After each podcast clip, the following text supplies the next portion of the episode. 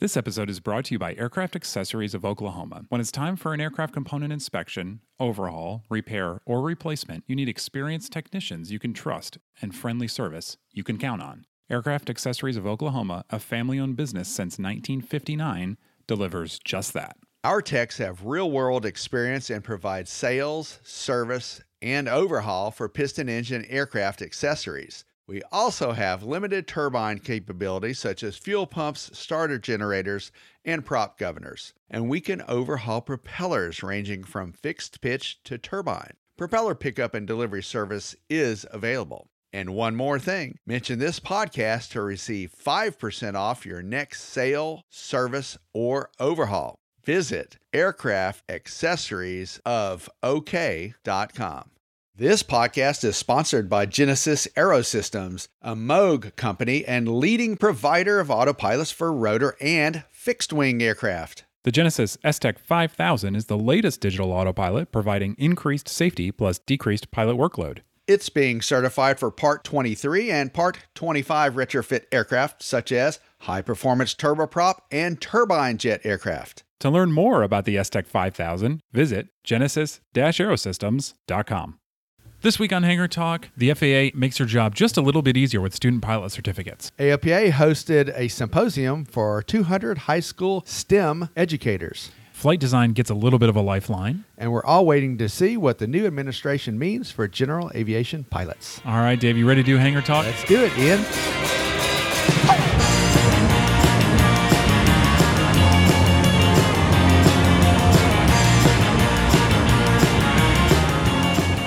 Welcome to Hangar Talk. I'm Ian Twombly. And I'm David Tulis. And David, uh, this week, this almost never happens, it seems like. The FAA is actually going to make things easier. They're going to make it go faster. They're going to let you get a student pilot certificate a little bit easier now. They're backtracking a little bit over some changes that were implemented earlier this year that it made, uh, it made it a little bit more difficult for student pilots to get on board and start their training. Yeah, so now um, instead of just having to go get your medical certificate and the uh, the doctor just issuing you the student pilot certificate right there in the office, mm-hmm. you know, to be able to solo, um, you have to go through the IACRA and they do a background check, and it's this long process. Well, they say now it's going to be a little bit easier. It is, and it looks like that uh, the changes went into effect November the third. So uh, we're talking about what we refer to as the birthday solo, mm-hmm. uh, it, kind of a rule. It was restored last July after several months of not being able to do that. So what does that mean for students that are just now starting out? You're an instructor. Yeah, it's it's good actually. IACRA is a, a little bit of a pain to work through. It's the FAA's um, certification application system. Um, don't ask me what the acronym means because I have no idea. Right, right, right. I'll, um, I'll, tell our listeners if they want to know. Yeah, let's hear it. The, the Integrated Airman Certification and Rating Application. Yeah, IACRA.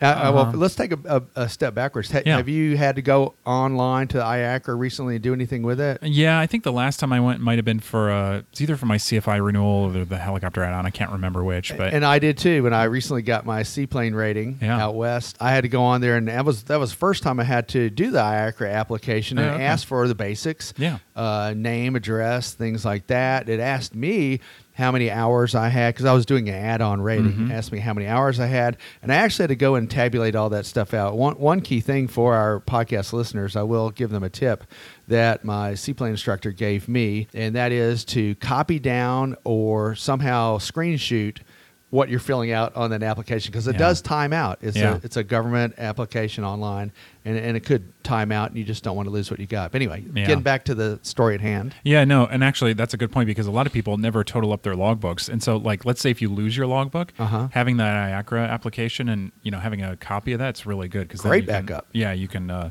basically record your time based on that, but. Right anyway, yeah. So um, students who are getting into this, you know, there was used to be you could solo pretty much whenever you're ready by getting that from the doctor, but now you have to go through IACRA, and there was a waiting period. But now it's right. the FAA has shortened it, so not only um, something that AOPA helped to work on, not only will people be able to solo on their birthday. Um, but hopefully that whole application process, I think, what are they saying? Less than a week now, hopefully. Yeah. The problem for a lot of students, and th- we ran into this at Liberty University when we documented uh, six students that were soloing hmm. this past summer.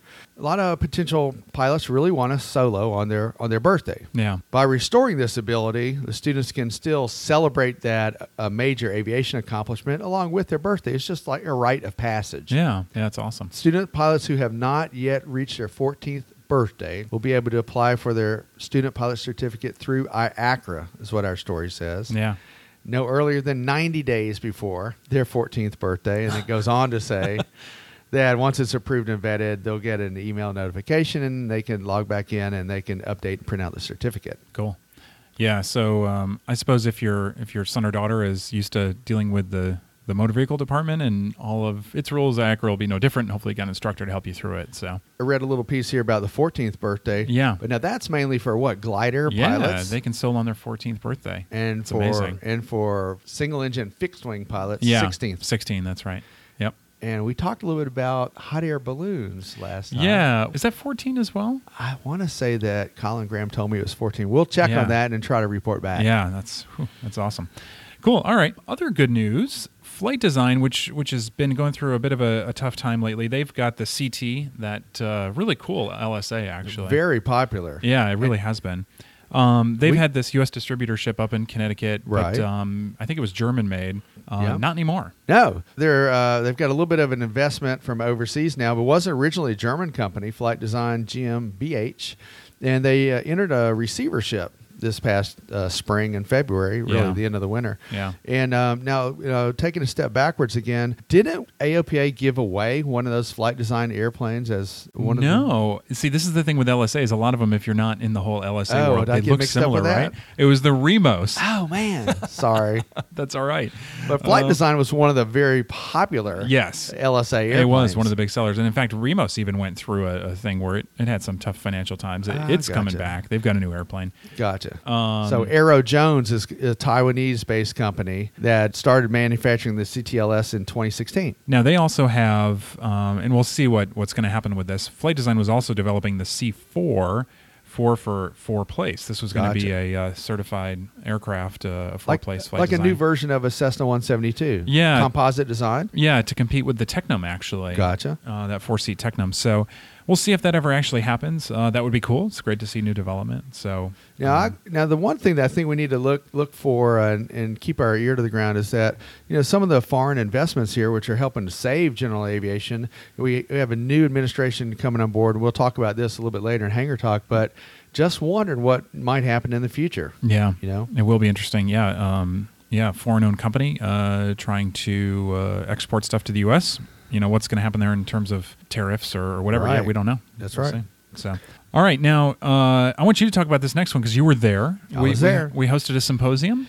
AOPA had the second annual high school STEM symposium. And for our podcast listeners that don't know what STEM means, we're not talking about trees. We're talking about, or plants, we're talking about science, technology, engineering, and math.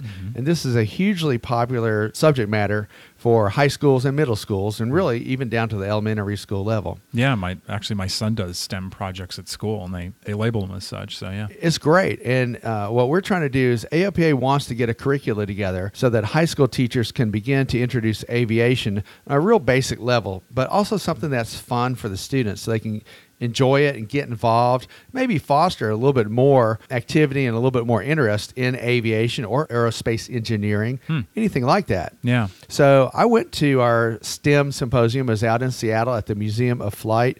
If you've never been, it's just awesome. You got to go.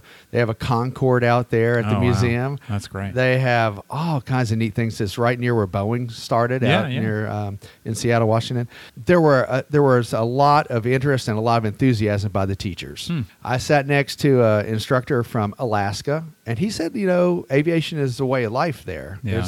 If you're a pilot, you can't really brag about it being in Alaska Yeah. but but that's the rarity. And um, also uh, met a, a teacher from California that wants to bring an aviation program to her school. They don't have one yet. oh wow. So she came to learn how to Ex- do it, basically. Exactly, she Oh, did. wow. She did, Huh.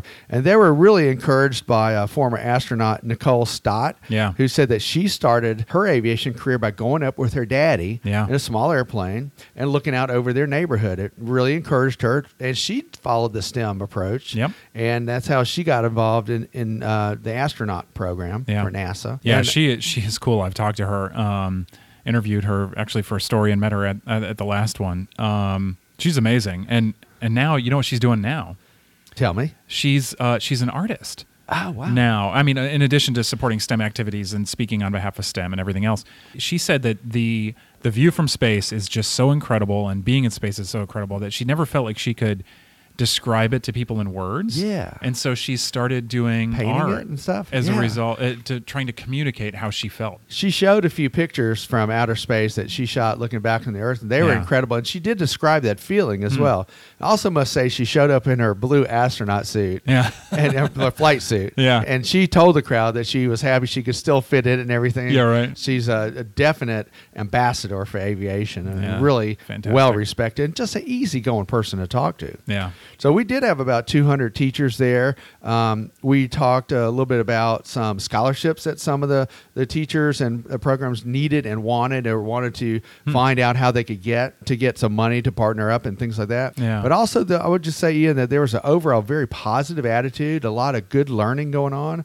And um, even across the street at Raisbeck Aviation High School, Yeah. the students brought some of the attendees over there and gave them a tour of the this aviation specific high school and the first thing they did was high five people on the way in it was so cool That's fun. a lot of energy there Yeah. So they it was the whole gamut. I mean, and this is one thing I've learned with this initiative that that has really surprised me is that there's everything from you know you've heard about aviation clubs, right? I mean, my college Right. had an aviation club. part of our you can fly initiative yeah, yeah, right. I've been amazed at the variety. It's like you've got the club, and then you've got maybe there's a class, and then maybe there's a like a you know career and technical pathway, all up to this this Raisbeck. It's incredible the variety of programs. It is, and uh, that's a really good indicator that Raisbeck High School of how far you can take something like this. Hmm. They were embraced by the community, and also the Seattle and Northwest region in general has a lot of aviation. Yeah. But that's not unlike other parts of the country. For instance, we had one of our fly-ins in Tullahoma, Tennessee. Huge aviation background there, and that's Yeah. you know down the southeast. Yeah. And I think you could point up to you know the northeast, and there's a lot of aviation going on there, as well as the Midwest. Yeah. So there are definitely places around the country that are already very conducive to this type of environment, but we want to bring it everywhere. Yeah, and I think you know what's what's been really interesting about like Raisbeck and then West Michigan Aviation um, is that uh, you know I, I think I I maybe had a sense that private schools existed out there where you could send your son or daughter to an aviation private high school. Right. But a lot of these are public charter They schools. are, or just regular public schools. Yeah, and so you like your son or daughter. If you live in that uh, anywhere in the uh, district, they can potentially go there. It would be really an interesting thing. And, and one thing to keep in mind for the parents that are listening out here in, in aviation podcast land, the industry itself is looking to fill over 600,000 jobs for pilots, mechanics, aerospace engineers within the next 20 years. And that's according Wow. to Boeing. So that's a pretty big, you know, void to fill. big. So this will be a really important thing to get going.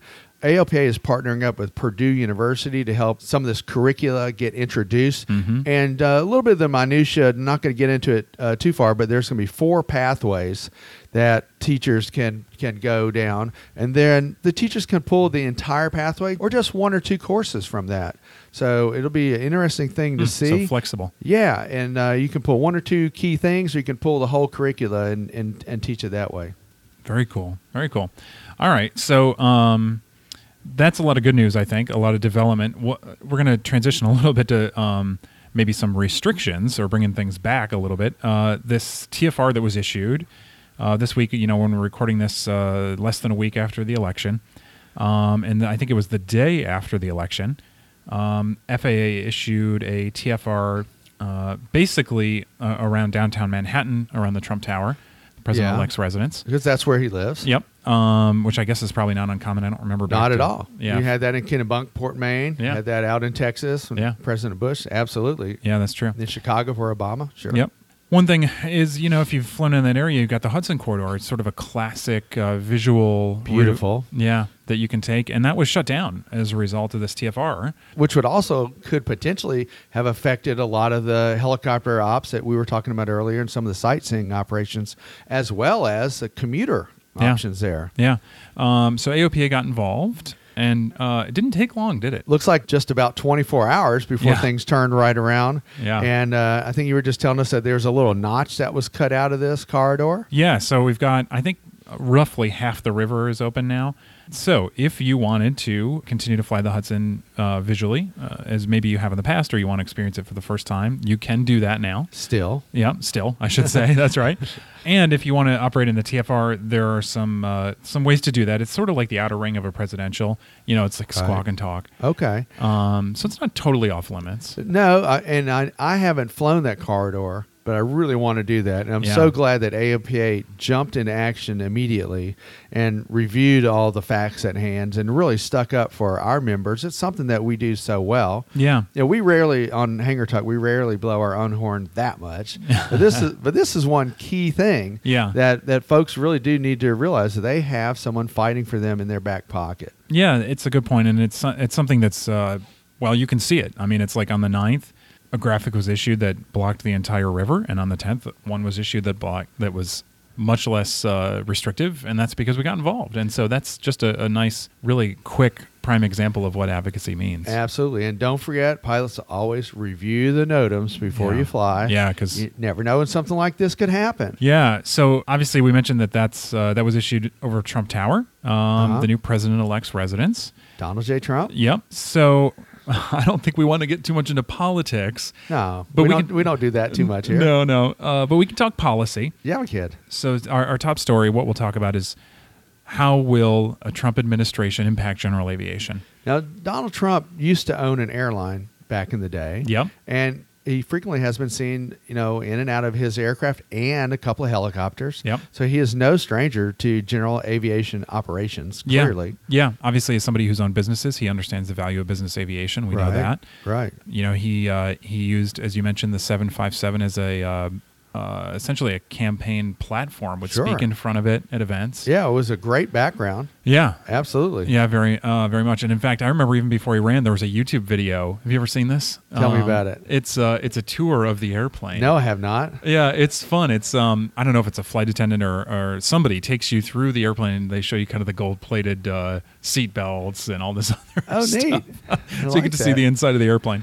but uh, yeah, and it owns owns helicopters, flies them uh, presumably. frequently in and, in and around New York. I Yeah. mean, that's I mean to get to his properties. Yeah. and that's one thing that you said, Ian, and it's so true of a lot of a lot of business people. They do use general aviation, and that maximizes their time. Yeah. and in fact, I've I've seen that in action where uh, you know a, an, an official will jump in a plane, and as they're going from point A to point B. They'll take care of business.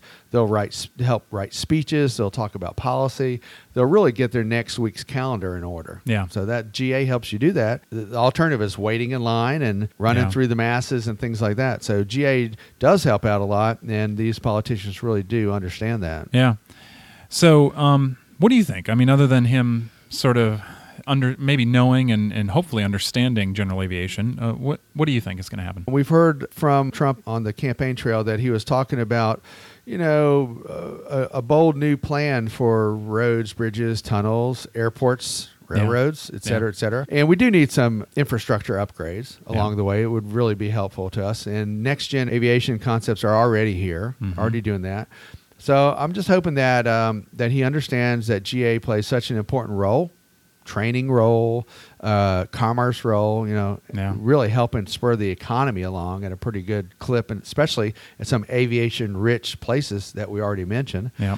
And uh, I hope that we won't see any anything that's real onerous to to general aviation pilots. Yeah, it's hard to say. Uh, I suppose anybody is just sort of guessing. I mean, you know, most of uh, AOPA's advocacy work has been uh, at obviously at the congressional level or the Right. or through the administration and through the FAA or DOT. I will say congressionally, it's like most of the folks that we work with are back. Yeah, our story says that we have a couple of losses on the House Transportation and Infrastructure Committee. Yeah. and uh, which we're sorry to see that. But we're hoping that our the folks that are already there and will will be there are still very powerful aviators. Yeah. You know, people that have helped us through the years. Senator Inhofe is one. Yep, that's right. So Representative Shuster, um, Right. who we worked with on the House side, uh, he is back and, and presumably will still run the committee. And Right. so um, we'll see. You know, he was a, a proponent of user fees, so I think that will come up again. Yeah, I think it might. I do think that'll come up again. You know, you mentioned something the business side. Um, you know, with trade deals. Um, Yeah. You know, who knows? We'll have to keep an eye on that. Yeah. I'm a little worried about that. And, um, and as far as there's been a lot of investment uh, into general aviation from uh, Asia. Yeah. I'm a little worried about that. And, and it, you could say the same thing about automobile makers. Yeah. I talked to a buddy of mine uh, just this weekend, Eric Seals, and he works for the Detroit Free Press. And they're just as worried about what would happen to you know Ford and GM Yeah. with overseas investment. So um, we'll see if there are tariffs like uh, things similar to what happened in the 1980s when uh, Harley Davidson was competing against Honda. Hmm. And you and I are both motorcyclists. I don't know if you remember that all of a sudden the engines that were on these bikes were much smaller, Yeah. so they didn't have to pay as much of a tariff. I wonder if there'll be something that's based sort of like that. Or if, uh, or if they'll just get bypassed altogether, and that was that was basically to pull Harley Davidson out of the brink of disaster. They were Hmm. basically going bankrupt at that time. Hmm. So um, we do have a lot of aviation firms and um, manufacturers that, that really need some help. Yeah. We need to keep things going. Um, so I'd be interested to see you know what the what what if any the trade policy will change. Yeah, and I know just from um, speaking from the FAA side, I mean, we have no idea yet who, who the administrator will be. But uh, as part of his uh, first 100 day plan, I know Uh-huh. that it was released before the election, um, there was a note on there about regulation. I think, don't quote me on this, I think it said for every regulation that would be issued, two had to be taken away, I Oh. think. And now I don't know. Oh. I don't know what the possibilities for that are. I'm not really sure the, the legalities of all that sort of thing. Well, now, so uh, you know, I'm relatively new to AOPA and uh, monitoring the FAA and things like that. From this standpoint, does it automatically mean we have a new administrator? Well, no, so they're on terms. I think five year terms. So it Um, overlaps a little bit. It can Anyway. overlap. I mean, I think you know they they serve for the president, so I think the president has the potential to come in and clear house if he or Ok- she wants to. okay. Um, well, he at this point, but uh, you know whether or not that happens, I think is up to the person, and and otherwise they're there for five year terms. I think that's so Administrator. Huerta has got a five year term. Yeah, although although I believe that was coming up anyway. I see. so there will be an administrator, a new administrator sometime soon, and of course there will be a new transportation secretary, no Uh, that doubt. make, totally makes sense. Yeah. In fact, there was some information about that today. Just some of the Oh, uh, didn't websites. Well, they were just supposing who it oh, might be. speculating, yeah, Speculating. Who was? right. Who are they saying Oh man, I'll have to dig that for out. transportation? I'm curious because I- I'm not going to get involved in that. I'm just saying, just saying it might happen. Yeah, But um, and I guess it really would depend on who the transportation secretary would be, and you could very well Yeah. have someone that's uh, steeped in general aviation and has a, an aviation background that could You help could. us a lot. you could. Yeah, and and the little, the few appointments that we know so far are people who have already worked on the campaign or were already friends or, or whatever. So not surprising uh, appointments, I'll say. Right, So- right. You, it's a little bit of payback time, I think. Yeah. Although I, I was thinking that there was going to be a little bit more house cleaning uh, than I've seen, you know, so far. It's still very early, Yeah, still in transition. So yeah. yeah. We'll have to see. So.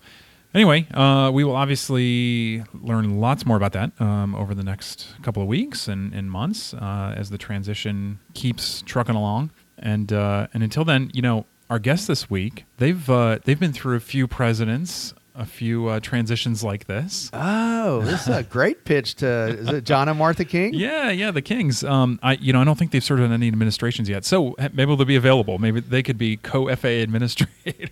Hey, if uh, they probably are both up to it. And Yeah, you got a probably chance. are. You got Yeah. a chance to meet and greet them at uh, at uh, AirVenture this year. I know Yeah. you've, you've known them for a number of years, but uh, they're pretty cool people. They really are. You know, we Yeah. um it's funny because uh, obviously, you know, you see them at events and we've talked through the years and I know their news and I know kind of what's going on at the company and everything else. We have breakfast every year at AirVenture, but this was the, really the first time here sitting down for Hangar Talk that I got to talk to them about kind of their history and their background and their flying together Yeah. and they really are fascinating people. They're a neat team together too. To Yeah. see them operate. Yep. They came out here to uh, to Frederick, Maryland, where AOPA is headquartered, and they came out for a visit a couple of weeks ago too. Mm-hmm. And just watching them walk around the aircraft and get ready for a flight, Yeah. it really was a team effort. Yeah. I was impressed. It was. And so, um, do you know how they address each other to be able to deal with that sort of marriage and crew situation? we'll probably have to listen to the podcast to find out. You got it.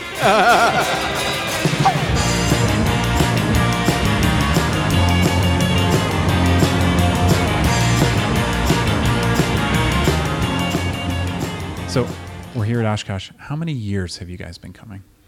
Oh my goodness. Uh, we started selling course books and uh, uh, question and answer books in the about 75. uh, 75, 6, 7 Yeah. in that era. So And we started coming here. We had a booth selling uh, the question and answer books um, then. So I, I doubt if we've missed one since since 75. that's what, 40 years? yeah, Wow. something on, on the order of 40 years. Yeah. yeah. And uh, taking me back a little bit, even before that, how did you get started flying? And how did you meet? And, and, and how did you decide to, to start a business out of it? Well, uh, first of all, we, we started flying because when we got just, we sold a business and got just a little bit of money.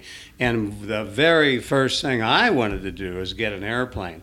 And uh, Martha could see the handwriting on the wall, and she's not about to be someone who's going to be left behind in any way. I wasn't going to sit home while he was out at the airport having fun, out is at the what he's airplane. trying to Right. say. That's right. Yeah. Right. Yeah. And and so consequently, um, she we, we we learned to fly. We we got our check rides done within a day of each other. Right. Um, Wow. And Martha's always been a, only a little bit better pilot than I am.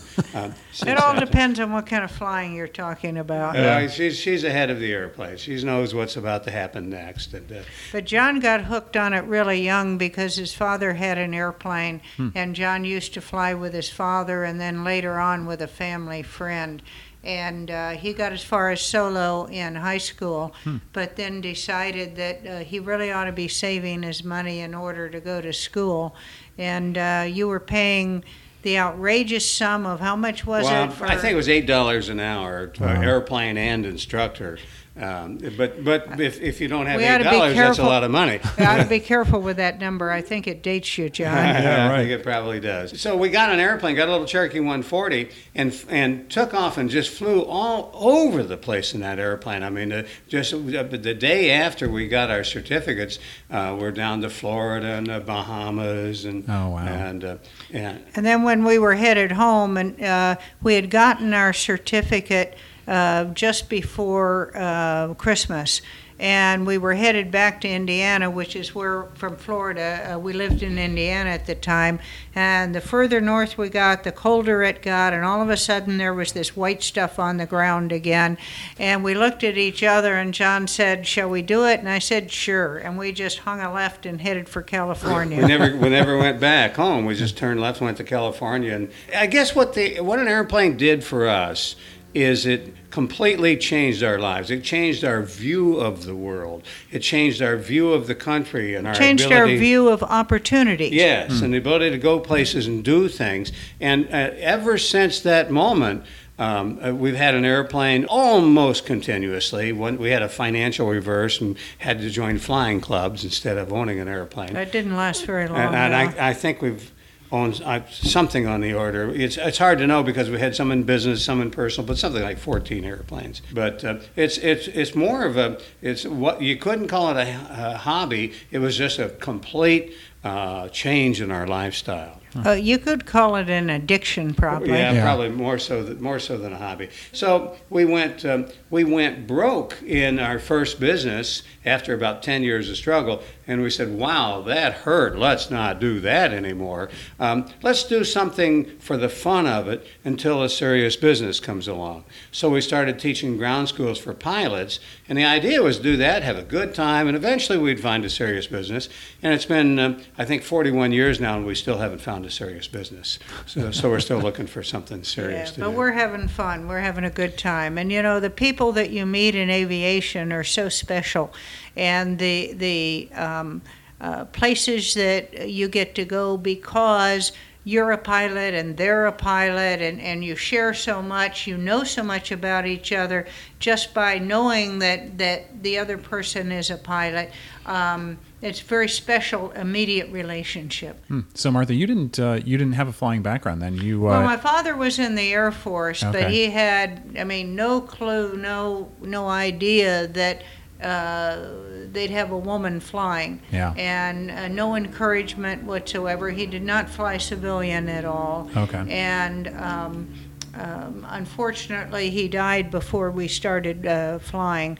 So I don't really know what he would have thought about that. That Hmm. that would have been interesting to have known. You shared a lot of things like uh, you know river floating and with him.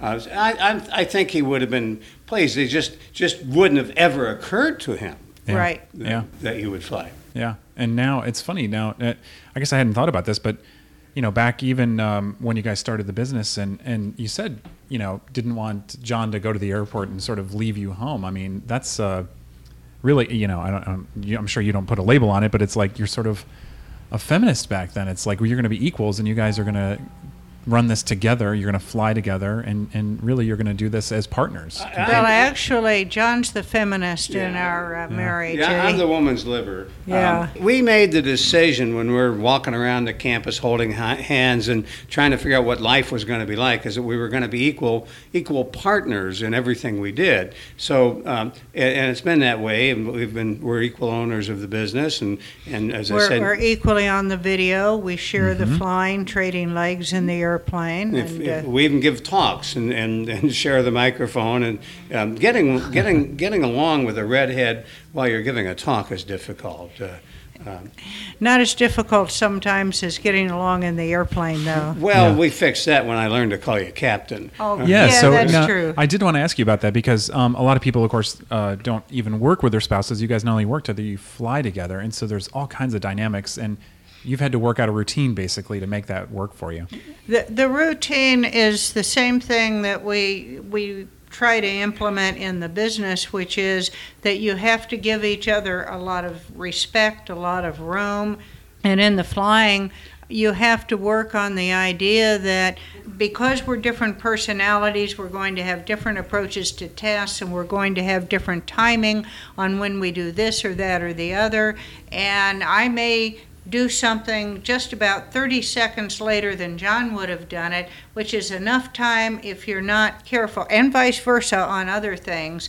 If you're not careful, that's just enough time for the person who would have done it 30 seconds earlier to come out and start saying, Well, uh, it's time for you to do this, time for you to do that. And it's very easy for the person who's actually flying to end up feeling like a voice activated autopilot, hmm. which is not very rewarding. So, Yeah. so one of the critical things is to give each other room and time and recognize that differences in style don't mean a difference in safety level. And I, I, we had a friend that we were complaining. We were both flight instructors, and we used to travel around uh, the country in a Cessna 340 and take turns flying. And there was a tendency for each of us who was in the right seat to, to be instructing the other. And uh, the, the, the, the Even though not invited to. Yeah, well, you're instructors. It's like you feel like you have to say something, right? And, uh, and the person who was trying to instruct was um, annoyed because they were ignored, and the person who was re- re- inadvertently receiving the instruction instruction was annoyed because They hadn't asked they for it. hadn't asked Yeah. for any instruction. and and so we were telling this to a friend, and he says, "Well, I can solve that problem for you." And I said, "No, no, no. We're we, we would drive home from the airport, not talking to each other with steam coming out of our ears." And he says, "I, you know, you can solve that with one word." And I said, "Okay, okay. What's the word?" And literally, he said the word is captain. And so when we're in the aircraft together, and if, let's say I'm her co-pilot, I will call her captain. And our our airplane is fixed with headsets in every seat because it's be cruel and unusual punishment to Our passengers almost always are all pilots. yeah, Yeah. Not, not know what we're doing up there. Yeah. So so we, we use that and and we have gotten into crew resource management. Really, we take great great pride in being a well coordinated crew, and we we love flying well as a team now. And our passengers sometimes after a trip will will talk to us and say, "Boy, you sounded so formal up there with each other, almost like you didn't know each other," and so on. And but it's part of, uh, as I mentioned, in in the airplane and in business, we try and treat each other as uh, equals working together, not as husband and wife in a family relationship, because um, it, it's the the equals giving respect to each other uh, with courtesy and uh, um, kindness, if you will, that is reassuring to passengers in the airplane and employees in the company. So we've gone from uh, battling each other in the airport to now being told when we go to flight safety and uh, that they that we do the best crew resource management of anybody they have. And uh, Oh, wow. and uh, so we really we really enjoy doing it and and it, I take great pride in doing it. It's a great well, deal we've of been satisfaction. we've been flying airplanes together as the sole uh, pilot co-pilot swapping legs airplanes that require two pilots for um, 26 years now Well, 30, isn't it? We, we, uh, Yeah, it's- 30, 30, 30. 30 years now. So, Wow. so we just can't get our math together. but- Yeah, right. Uh, well i keep forgetting to update my clock as the years tick on yeah, yeah, that was four years ago. Yeah. I look in the mirror and I go, "What the hell happened here?" You know.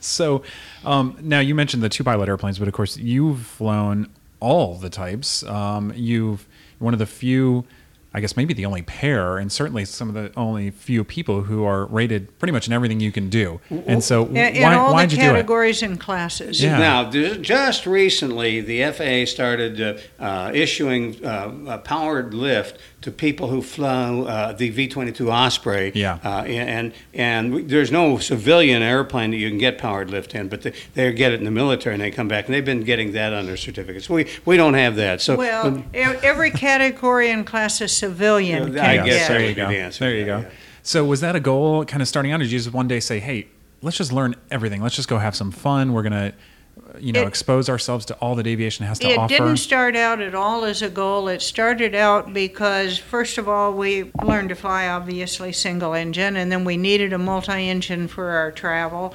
And we were just very enthusiastic about flying. Uh, we were teaching ground schools up in Alaska, where, of course, there's a lot of float planes. And we looked at, and people were inviting us to go with them in float planes. And we looked at that and said, you know, if we're going to do that on any kind of a regular basis, and we went to Alaska teaching for 10 years, uh, we really ought to. Um, to get a float plane rating, and so we did, and um, and then our uh, commercial float plane. Yeah, we, we just enjoy learning. We and particularly enjoy learning about flying, and we've probably had more opportunity than other people, and we just always took advantage of the opportunity. And so it mo- became more of a case of well, we ran out of stuff uh, than trying to re- make a goal of getting everything. We just simply used every opportunity, and we had lots of opportunity, and But- we really liked learning. Yeah. Part of what happened is we were very, very fortunate in that we have a good friend who was a friend of the chief pilot for the Fujifilm uh, airship, the Yes. Fujifilm blimp. Of course, the hardest one to get. It is. That, it is. that is the tough one because there's no flight school for Yeah. flying blimps. It's on the job training. And at the time, the Fuji folks were looking for, they, they were doing a lot of camera flying for events like, for instance, the U.S. Tennis Open, which runs for like uh, 21 days, and they would be up on 12 hour days every day of those 21 days with an onboard camera.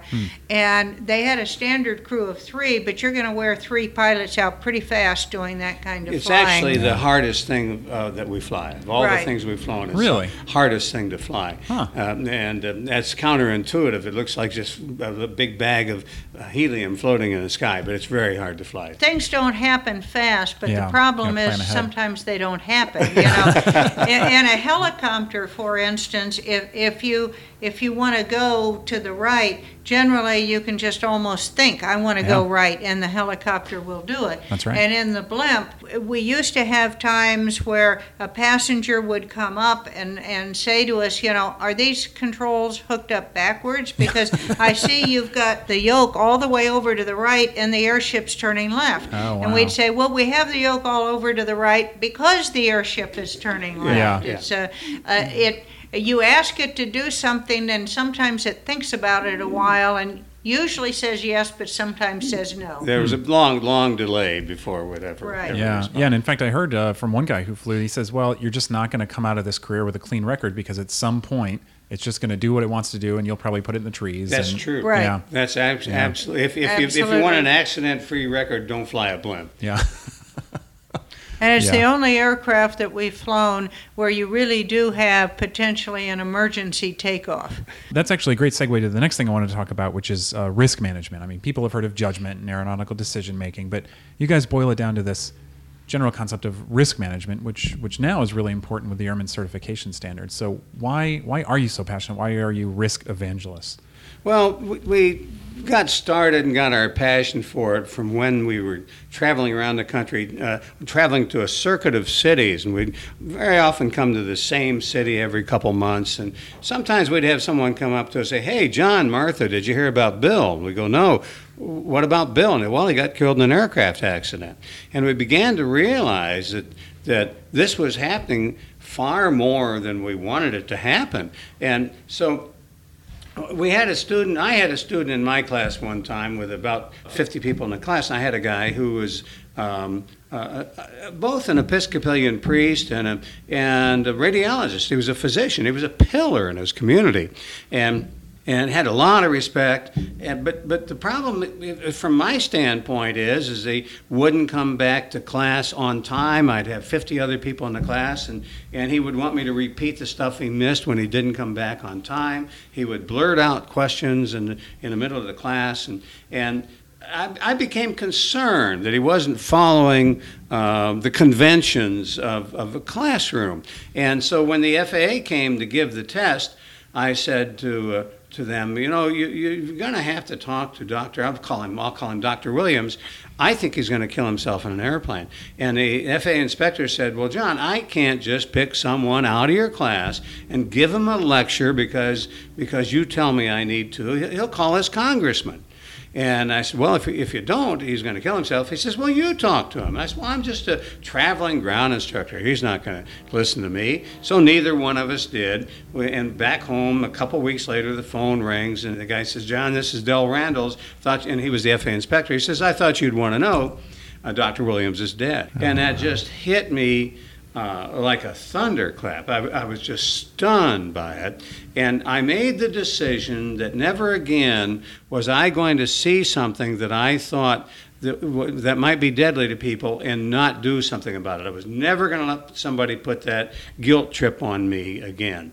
And, and, and as time went on, uh, we got into the video business, and I began to realize that what we said could make a difference. And I thought I had an opportunity, and then I began to realize I think I've got an obligation to do something. And at the same time, when we were teaching these students who were getting killed, uh, we were teaching them uh, to prepare for the knowledge test, and the questions on the knowledge test were tricky, they were trivial, they were obscure. The FAA just wanted to differentiate between people who say knew about ADF and people who really knew AD, ADF, and so they wound up asking trickier and trickier questions. So we got into this syndrome that that the aviation community would prepare people for tricky and obscure questions, and so the questions got even trickier and more obscure, trying to trying to get people to miss questions.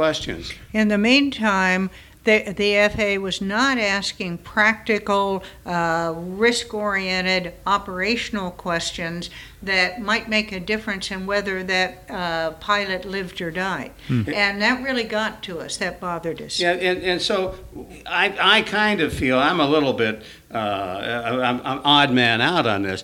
I, I think uh, that things like uh, talking about uh, judgment and aeronautical decision making and five hazardous attitudes, all of those are a little bit insulting to the person you're talking to. You, The vocabulary is not really acceptable to the listener. You have you have a, a 40 year old uh, learning pilot and a 20 year old instructor, and today the, and, the, and the instructor says, "Today I'm going to teach you how to make a decision."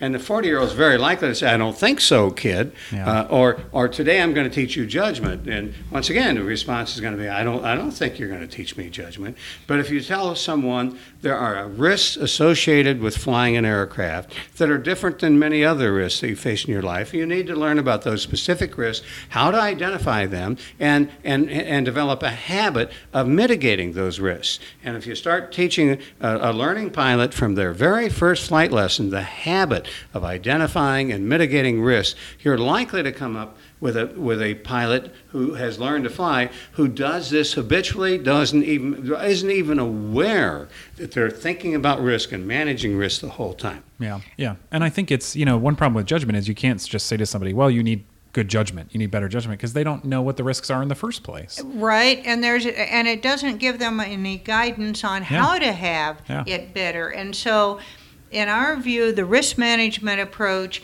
is teaching a process, a way of thinking about uh, the flights that they're going to do. And that's why we like using the, the PAVE checklist, uh, looking at risk in terms of the categories of the pilot, the aircraft, the environment, and external pressures operating on the person uh, when they're planning a flight. And then once they get in the air, um, uh, using the uh, checklist CARE or, or C CARE, uh, uh, the first C is think about the changes that are happening during the flight. Uh, the second C is what are the consequences of those changes. The A is what alternatives do they ha- do I have at this point. The R is deal with reality always make sure that when reality changes, I'm changing what I need to do. And again, thinking about the external pressures. It's a, a process and a way of thinking uh, that is a tool that can be taught. Just like uh, if someone was learning to scuba dive or to mountain climb, rock climb, there are uh, habits that you teach them uh, that they learn in order to make it uh, enjoyable and less risky. Yeah. So I, I think part of what we're hoping for is a, is a pilot who's situationally aware that things don't catch them by surprise, and particularly the risks associated with flying. Yeah, and it's I, I think that's something that previously, if you don't have that risk um, sort of approach to it, it's like that's what you learn at the hangar, right? It's uh, I think it was 500 hours before I talked to somebody who said I would never fly single engine at night. And the thought had never even occurred to me not to fly single engine at night, you know. But these guys, uh, you know, the ones who have that experience, they Right. learn the risk over time. So. Right. Well, the thing is that experience is a very tough teacher because experience gives the test first and the lesson only comes afterwards, provided you survive the test to get the lesson. And Yeah. unfortunately, not everybody does. Yeah. So um, that, but that's the goal of the Airman Certification Standards, the ACS, i- to integrate risk management into the whole training process and the evaluation process, not in terms of uh, this is the correct answer and that's a wrong answer, but do you have a thought process and a procedure where you're thinking about these issues and coming up with answers and ideas and alternatives, even if they're different from what I would have come up with, you're thinking about them. Yeah, that's right. And so, um, the new airman certification standards, of course, you guys are um, you were involved um, in the process, but uh, but part of that is that, uh, of course, you you feel passionately about it just individually and as flight instructors, but there's um, you know you're in the business of teaching pilots. You have King Schools, and so you you you uh, you have that that interest there, that uh, that passion about it. Well, the, the thing is that uh, I think aviation attracts a spectacular group of people. And very often you'll find someone did something that appears to be stupid, but you get back into who that person is, and they're, they're wonderful contributors to every community they're involved in. They're just a wonderful group of people. And I think the real tragedy is, is that if when, when we fail as a community to help this pilot understand the risks that they're taking, um, we've, we've deprived that community uh, uh, of a contributor to the community. We've deprived them of a family member uh, and someone that uh, uh, a spectacular human being. So I, I think uh, it's that uh, we, we have a real obligation to do well by the, our other members of the aviation community. Yeah. So, uh, John, Martha, I know I need to get you to your next appointment, but really quickly, uh, give us a, a, an update on uh, on the business, on King Schools, and uh, tell folks where they can find you.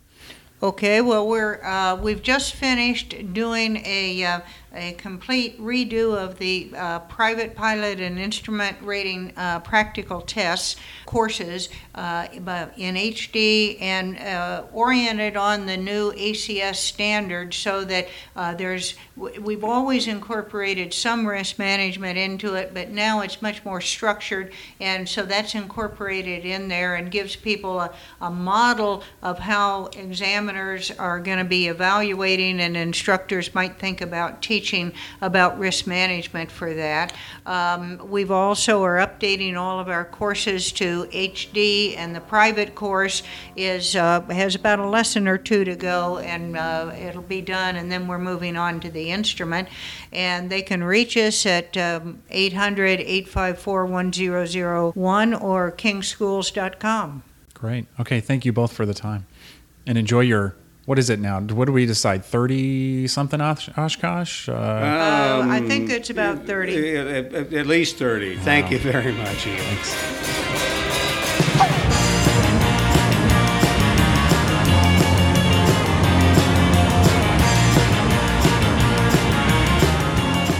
All right, David. Um, is your wife a pilot?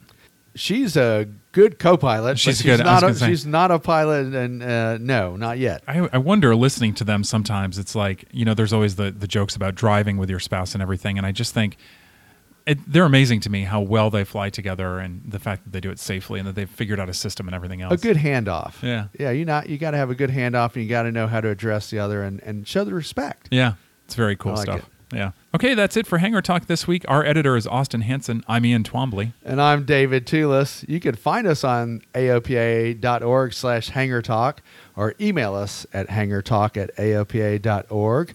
We're now on iTunes and also at Sporty's Takeoff app. All right. Thanks, David. We'll see you next time. See you, Ian.